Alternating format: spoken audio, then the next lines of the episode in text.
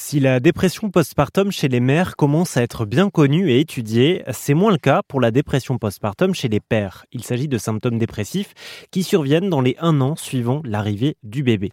J'ai contacté Sarah Tebeka, elle est psychiatre à l'hôpital Louis Maurier, institution de l'APHP, et je lui ai demandé si les causes de la dépression postpartum chez les papas étaient les mêmes que chez les mamans.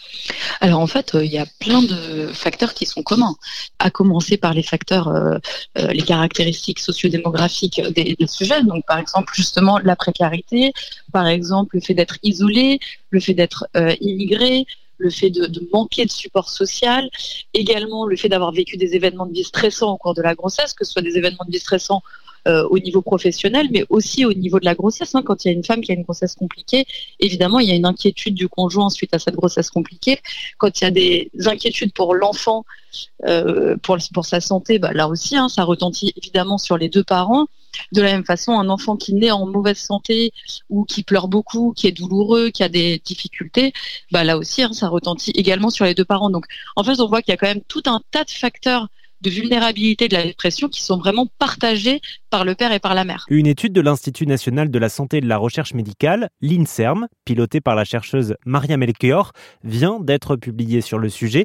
On y apprend que 8 à 10% des pères souffrent de dépression postpartum, mais la bonne nouvelle, c'est que le congé paternité participe à limiter cela. C'est ce que nous explique la chercheuse. En tous les cas, ce qu'on a donc observé, c'est que euh, parmi les, on pouvait donc comparer des hommes qui avaient pris un congé paternité à des hommes qui n'en avaient pas pris, toutes choses égales par ailleurs. Et ce dont nous nous sommes aperçus, c'est que les hommes qui avaient pris un congé paternité avaient un risque de dépression diminué de 25% par rapport à ceux qui n'en avaient pas pris dans les deux mois suivant la, naissance de leur enfant. Voilà pour les explications de Maria Melchior, d'autant qu'à l'époque où l'étude a été menée, le congé paternité n'était que de 11 jours. Il est passé à un mois depuis, donc on peut imaginer un effet décuplé. L'étude a montré d'autres résultats intéressants que je vous partage sur rzn.fr.